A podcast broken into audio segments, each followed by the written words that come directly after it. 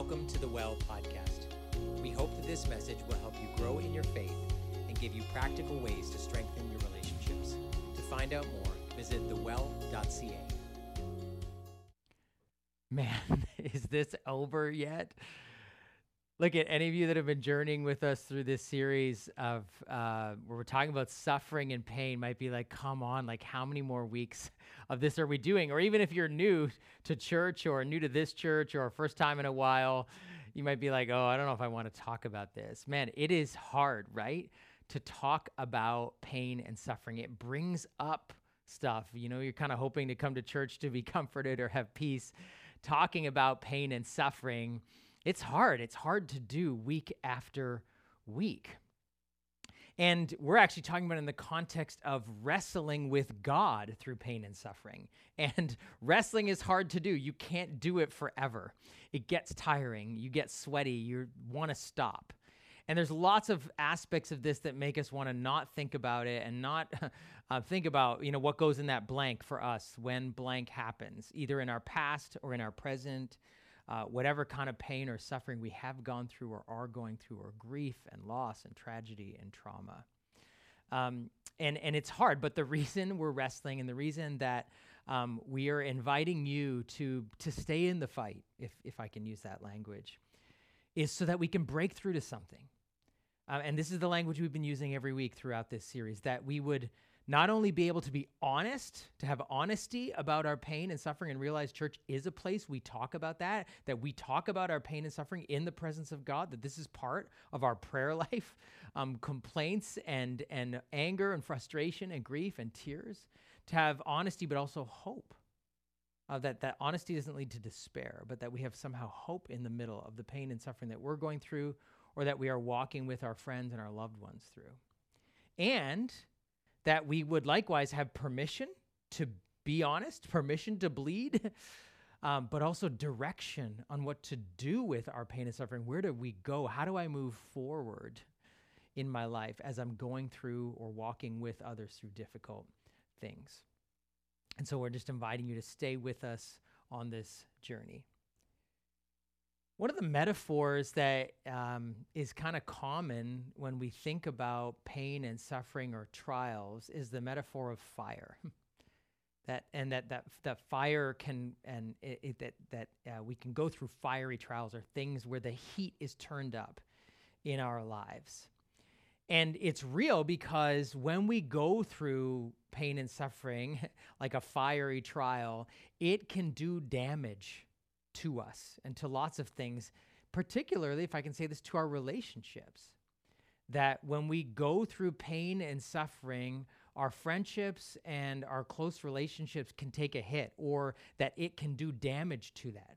You don't have to put up your hand, but how many of us have said, yeah, like a, um, a, a close friendship or relationship was sort of blown up or blown apart through suffering, through a trial, that the difficulties and the circumstances of whatever we were going through physically, emotionally, spiritually, relationally ended up doing damage to friendships, or I lost friendships through that, or the close relationships in my life. That um, fire can do damage to that. And and if that's you, um, it can make us want to take a step back from people and just say, I'm not going to let people know what I'm going through, or I'm going to have to go through this alone, or I'm just going to put some distance between me and loved ones, or I'm not going to totally be transparent or vulnerable with this because it did damage last time, or there was added damage, added pain. The, the fire of uh, suffering and trial caused destruction and damage to the relationships in my life. And that's real. And I know that that happens.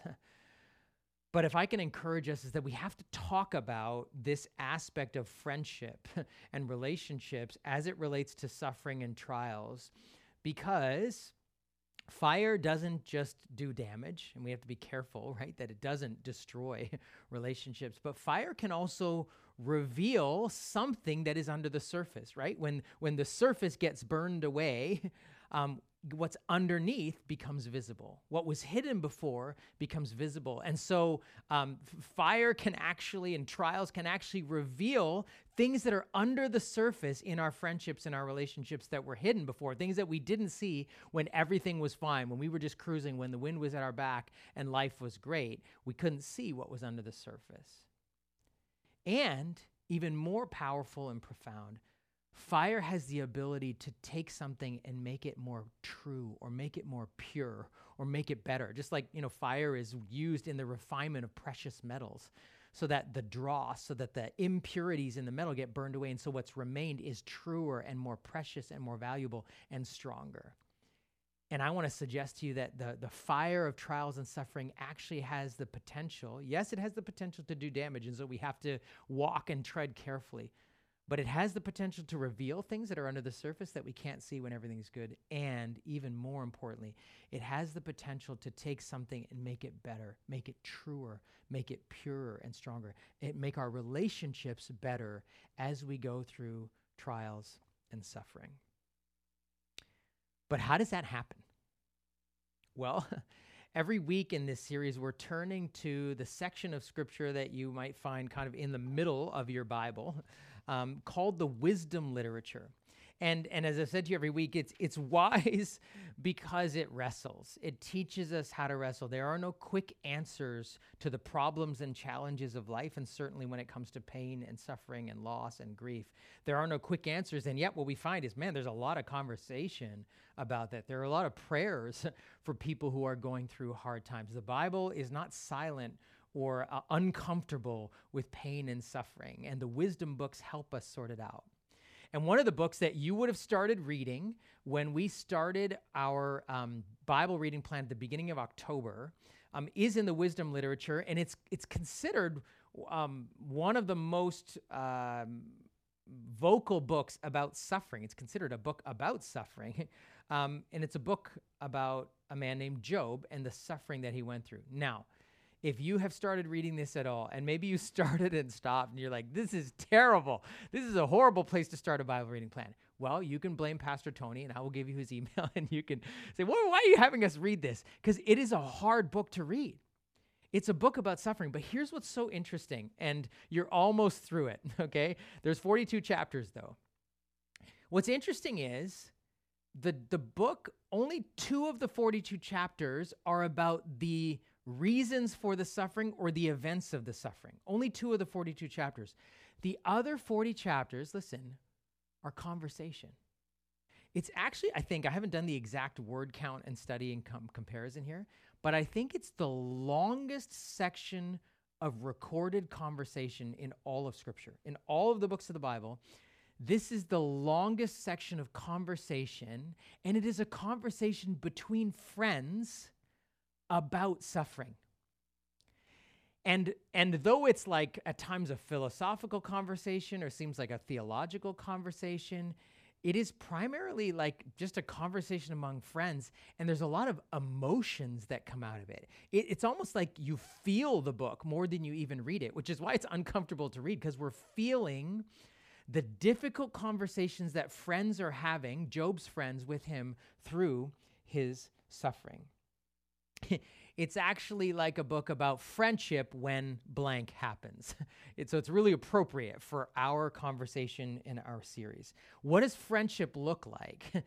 and what does the fire of trial and suffering do to friendships when people are going through suffering? And I want to read for you um, just uh, an, an, introductory section of when um, kind of the conversation started between this guy, Job, and his friends. Now, what we know from the first um, kind of chapter and a bit of Job is like um, kind of the, that suffering has touched every part of his life. Um, his, his health, his body is in pain and suffering. His wealth, all of his possessions and whatever he had built up is gone and destroyed. His family, um, he's lost all of his children. Like he's grieving deeply for losing loved ones.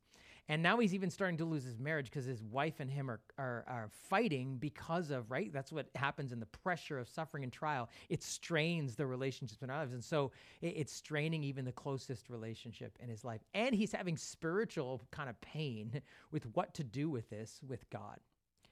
And I want you to listen to, as he's gone through all of this, as his friends enter the picture. And uh, so this is what we read in Job chapter 2, verses 11 to 13. When three of Job's friends heard of the tragedy he had suffered, they got together and traveled from their homes to comfort and console him. Okay, so they're hearing about this. They live in different places. They get together and they're saying, let's go see him to comfort and console him. Their names were Eliphaz the Temanite, Bildad the Shuhite, and Zophar the Naamathite. We're going to call them E, B, and Z, okay, just for our purposes, because we don't want to have to pronounce those names many times uh, more here. When they saw Job from a distance, listen to this, they scarcely recognized him. Like, obviously, his body had been so beaten up through this. Wailing loudly, they tore their robes and threw dust into the air over their heads to show their grief. That was something you did in that culture to show grief, but obviously they were torn apart by what they saw. Then they sat on the ground with him for seven days and nights. No one said a word to Job, for they saw that his suffering was too great for words. In one sense, as you read this, it's like, yeah, this is what friends are supposed to do, right? They hear about his suffering. He didn't text them, right? It was snail mail or camel mail or whatever it was. Like took a while, took a while to find out. They they tell each other, "Let's go. We're going to travel to be with him in this trial, in this suffering, so that we can console and comfort him." And when they see him, they react, they share his grief. His grief becomes theirs, and they're torn apart by it. It says they wailed loudly, tore their clothes, which is this, like, this visible outward sign of, like, oh, this is killing us too. We're so grieved that you are hurting. They put dust on their heads, and then they just sit with him for days and say nothing because it says they saw that his suffering was too great for words. There's nothing to say. And so Job and his three friends sit in silence for days. This seems like true friendship, doesn't it? And and it really was. And and probably it was helpful until the words started. That's when the fire broke out. Now, when I was in high school, there was this talk show that started called The Jerry Springer Show. And it wasn't a talk show like Oprah. This was like a train wreck talk show. This was like about people who got into fights on TV and the rest of the world just got to watch them. These are real people with real problems, families, friends, business people, whatever. And the whole point was to show the train wreck of conversations as words began to pile up. And friends, even though that launched in 1991, the original, maybe the pilot episode of Jerry Springer literally could have been the rest of the book of Job because it is an absolute train wreck of words. As soon as the words start, the fire breaks out, and Jerry Springer would be proud. I'm going to read you just a sample of the back and forth between these three friends and Job in case you haven't read it or just to remind you of what you have read over the last little while of how the fire starts to burn and actually does damage to the friendships. um, Job starts to talk after seven days and says, Look, I'm so angry. I'm so upset. I'm so in anguish. He's kind of half talking to God, half talking to his friends in their presence. And after he starts talking, then they start talking. And he says, Will you be patient and let me say a word? Job says, You should be kind to a fainting friend, but you accuse me without any fear of God. And then, in fact, he says, You would sell a friend into slavery. That's the kind of friend you are. He, Job says, I hate my life and I don't want to go on living. Leave me alone for my few remaining days. Then B says, How long will you go on like this? You sound like a blustering wind. That was like a lot of shade for the ancient world to say that. Job says, I'm disgusted with my life. Just let me complain freely. Z says, Should I remain silent while you babble on? When you mock God, shouldn't someone make you ashamed? Like, you should be ashamed of yourself, Job. And Job says, You people really know everything, don't you? Well, I know a few things myself, and you're no better than I am. As for me, I would speak directly with the Almighty. I want to argue my case with God Himself. As for you, you smear me with lies. As physicians, you're worthless quacks. Oh, you came here to make me feel better? You're useless. You're worthless. Job says, Be silent now and leave me alone. Let me speak, and I will face the consequences. E says, A wise man wouldn't answer with such empty talk. You're nothing but a windbag. He says, Your own mouth condemns you, not I. Your own lips testify against you. What do you know that we don't? What do you understand that we do not? Job says, I've heard all this before. What miserable comforters you are. Won't you ever stop blowing hot air? What makes you keep on talking? B says, How long before you stop talking? Speak sense if you want us to answer. And Job says, How long will you torture me? How long will you try to crush me with your words? You've already insulted me 10 times. You should be ashamed of treating me so badly. Listen closely to what I'm saying. That's one consolation you can give me. Bear with and let me speak. After I've spoken, you may resume mocking me. Man, it's comical if it wasn't so awkward and like destructive, right? I mean, this is so hard to watch and listen to as the words start to burn like a fire and the fire does damage.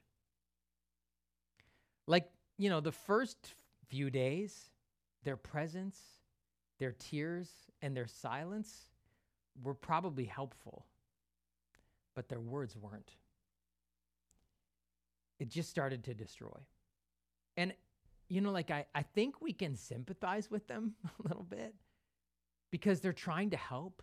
It says they came to, to be with him and they sat for seven days and didn't say anything. And they're trying to comfort him. And then they feel like he starts saying all this stuff that's not helpful.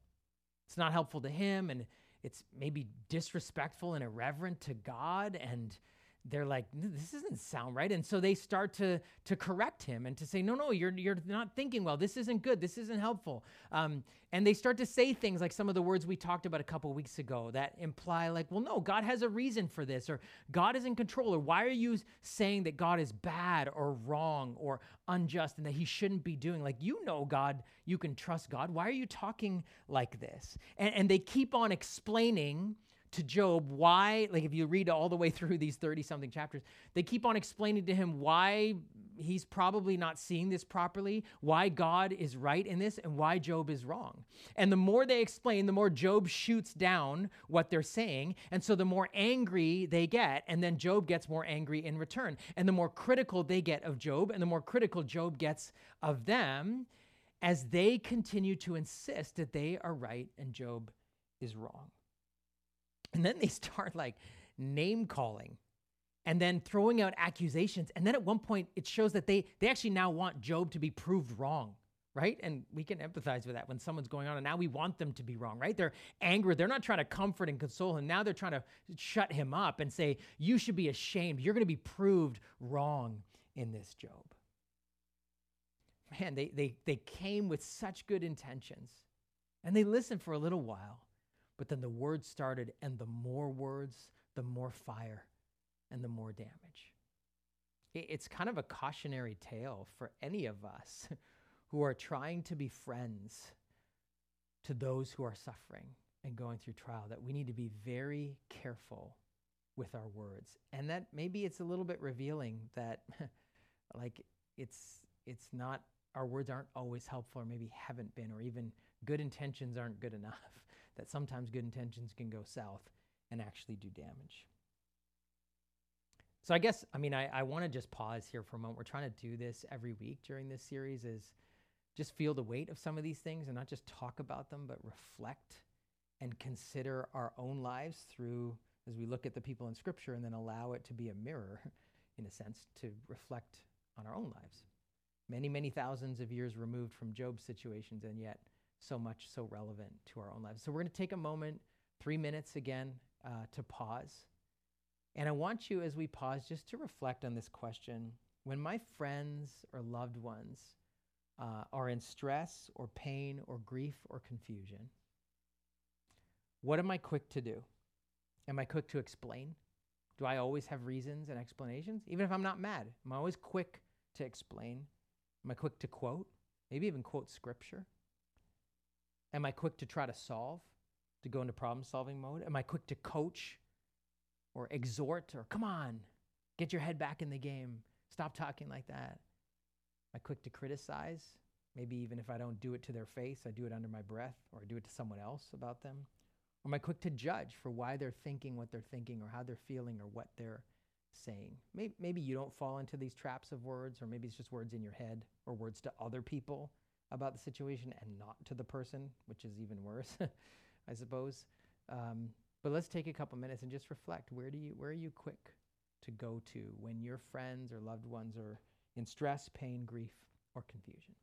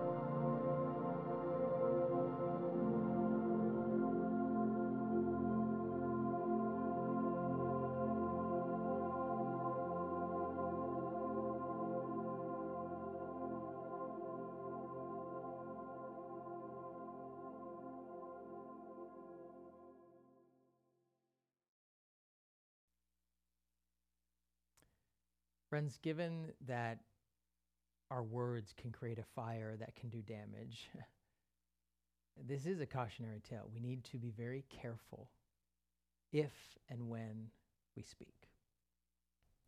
Because it can do something that fire also is able to do, which is reveal something below the surface.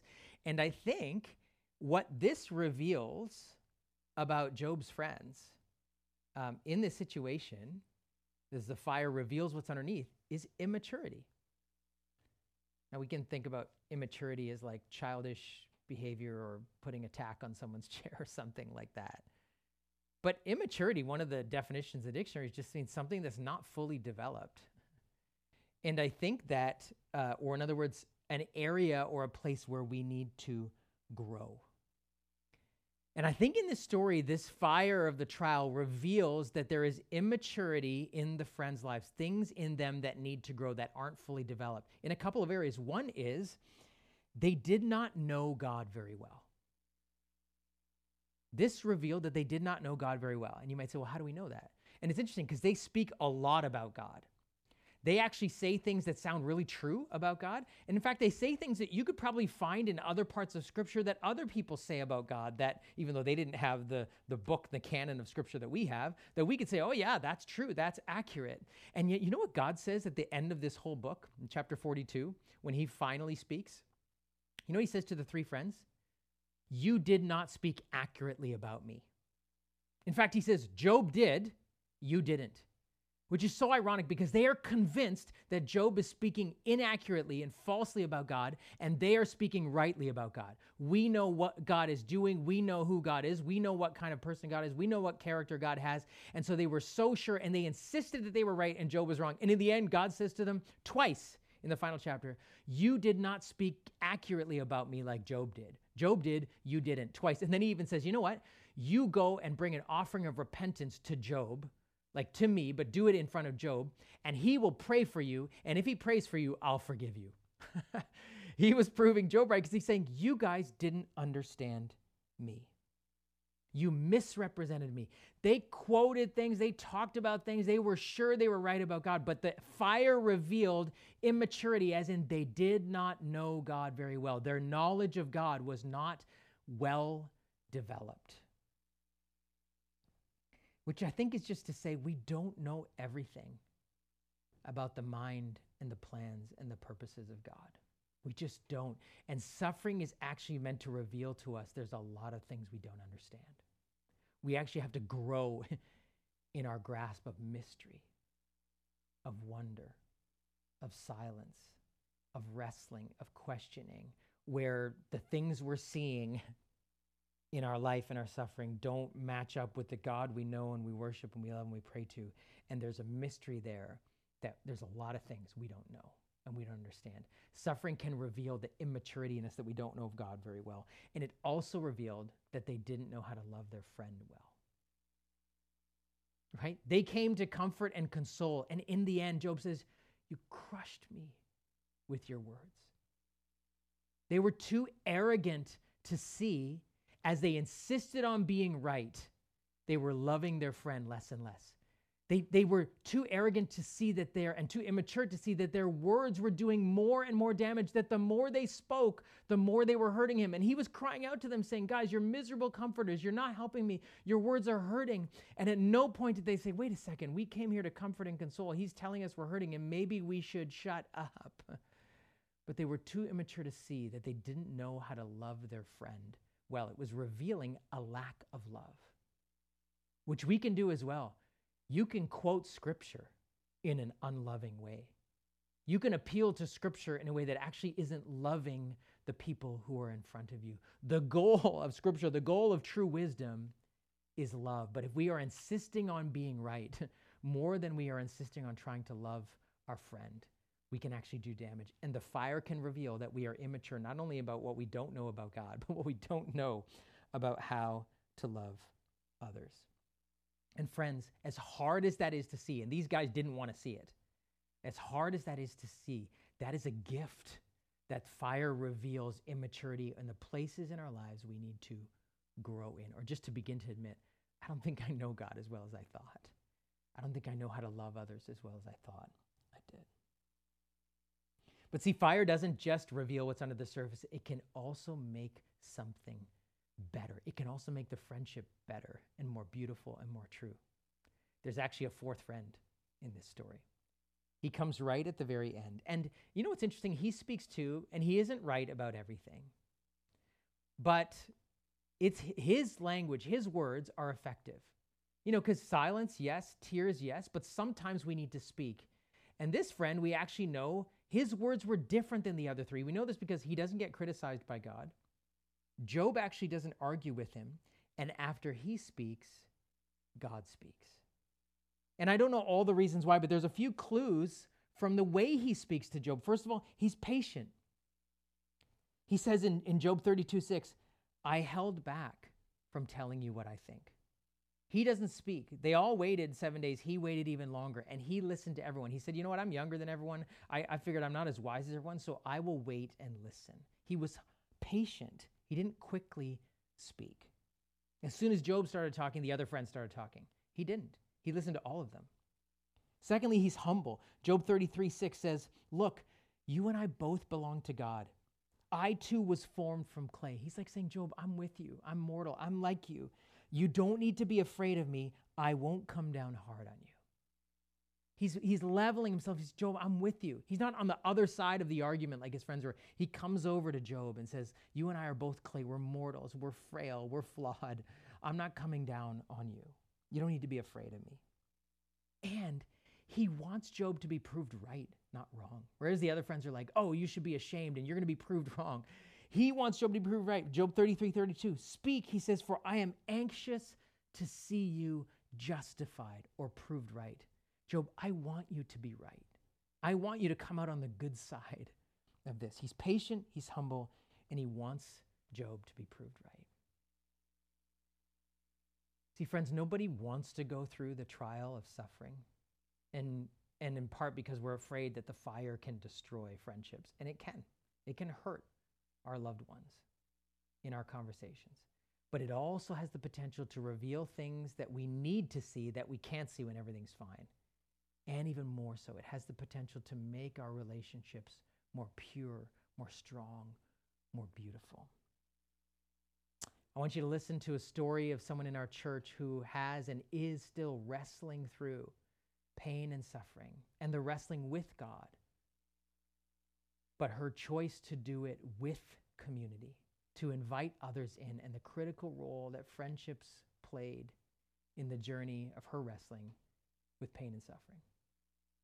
Uh, my name is Kristen, and I attend the King site. I have a husband named Sam and um, two kids, Niall and Naomi, ages five and one.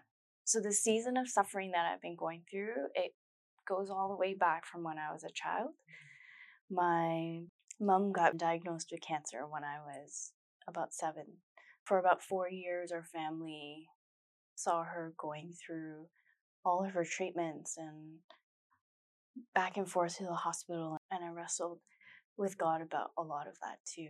At the end of March last year, um, just seven weeks after my daughter was born, I found a lump in my breast. And just weeks after that, um, it was confirmed that I had breast cancer as well. It was so hard for me to process that this was now happening to me. It was a similar anger to when I lost my mom. Because I just thought, Lord, for so long, I didn't believe that I could or wanted to have a family of my own because I never wanted to leave a family behind and have them feel the way I felt after my mom passed away. Everything was just so extremely difficult because I had this very young ch- child. He's he was four at the time when it started, and then I have a daughter who's only weeks old. Like, what do I do? So I just I would lie there sometimes and I would just be weeping. I remember praying with Sam and him and I saying, we can either do this alone and, and just lean on each other, or we can ask our, we can ask the church family. And so we decided, like, we're going to ask the church family. And we prayed into that. And the church family just kept showing up and showing up. Every Monday night, they were prayers. I, like almost 52 weeks straight of prayer every Monday night. They would pray for us. And through those prayers, God just kept answering. I couldn't believe how the Spirit was speaking through all of these people that logged on. They were praying things that I couldn't even pray for myself. They were saying things that I was like, yes, Lord, that's those are the groanings of my heart. Those are the things that I have been grieving, or those are the things that I have been longing to hear. And to be honest, I was I was hurting so bad. Out of all of those weeks that we would pray, I think I was only able to turn my audio on once and pray because all of the other times I was just weeping. And there is this air of of wanting to be able to do it for myself. And I felt like I was bothering people even. Sam would remind me, he said, if they're offering, and he goes, then let them. Give them a space where they can. But God just, he just kept showing up and kept trying to remind me. And like, amazingly for me, like, one of the ways he would show up is like, is having, having people from church um, saying, Hey, I will come over and I will hold your daughter while your son's at school. I will hold your daughter. You go to your appointments. I would be laying there and feeling super alone and feeling just really sad. And then someone from church would message and say, Hey, I was listening to this song and I wanted to pray it over you. And they would send me the song. Or I read this Bible verse and I was thinking about you, and so I just want to pray that over you. And it was such a beautiful thing, but it was also so hard to receive. It it truly for me was uh, a visual of the body of Christ. All those that felt led by the Spirit to help us to do all of the things for us, like I I'm so thankful. It was when other people were able to speak truth in my life that it, I was able to remember, yes, yes, Lord, like, that's how you love me. I would encourage people, like, build that community, take the time to get to know people. For us, it was really the heart of it was getting to know people in our home group and get to know them when times are good and share your life with them because then when things are tough, it's easier and it's more comfortable and not so many words need to be shared because they already know you and your hearts are already aligned and they know where you are in your faith. Our church really started to talk a lot about our deep faith and wide embrace. And I really believe that we were able to experience that through my time of suffering and Sam as well. Um, and I'm so thankful for it. Yeah. And I want to just thank Kristen for sharing that with us and Kristen and Sam for including the church, her friends, their friends in the journey. And the story's not over yet. They will continue to need their church family, their friends, to walk with them through this. But it's such a powerful picture of, of the way that the, tr- the fire of a trial can actually make friendship stronger and better and more pure. So, what can I leave you with today? What can we take away from this and actually begin to implement in our lives? Um, you know, silence, tears, um, presence, those are all really important. But words uh, are important too. And so, can I just suggest to you as we close here some words maybe to use less often and some other words that we could use more often? So, some words to use less often and maybe some words that we could use more often. Maybe one of the words we can use less often is God must be. God must be. God must be doing this. God must be doing that. I'm sure, like, uh, uh, uh, use that less. Maybe these words God, I don't understand.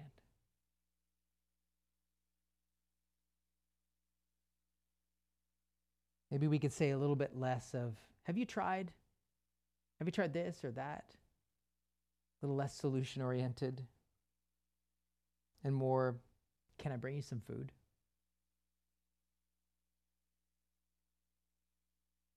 Maybe use this phrase a little less. You need to fill in the blank. You need to do this, you need to do that, you need to think this, you need to pray that. And instead say, what would help you most right now? What would help you most right now? What can I do? Maybe we want to use less the words, if I were you, and instead be able to say, this must be really hard for them. I think actually we can say that on both sides, right? Like if you're the one suffering, you can say, this must be hard for my friends to know how to help me, right? Like we're patiently appreciating Not if, I were them, I wouldn't do this or say that. To be patient and to be patient with those who are suffering. Or if I were them, instead say, this must be really hard for them. And then finally, maybe we don't want to say or use this less. Why can't they see? Why can't they understand? And instead, can I pray with you now? Can I bring you to God in prayer? To pray with them, not just for them, but even with them. To stop talking and start praying. It was a hymn we used to sing um, in our church growing up called What a Friend We Have in Jesus. What a friend we have in Jesus. Jesus, our friend, who spoke with wisdom, who actually wasn't concerned about being right, and in the moment when he could have defended himself and used many words, he was silent. And as a result, he was killed so that you and I could be forgiven for the ways we have caused damage with our words. Jesus, our friend, whose words and wisdom bring life and love and grace and truth. And so we can call on that friend and say, Jesus, help us be a friend like you have been to us.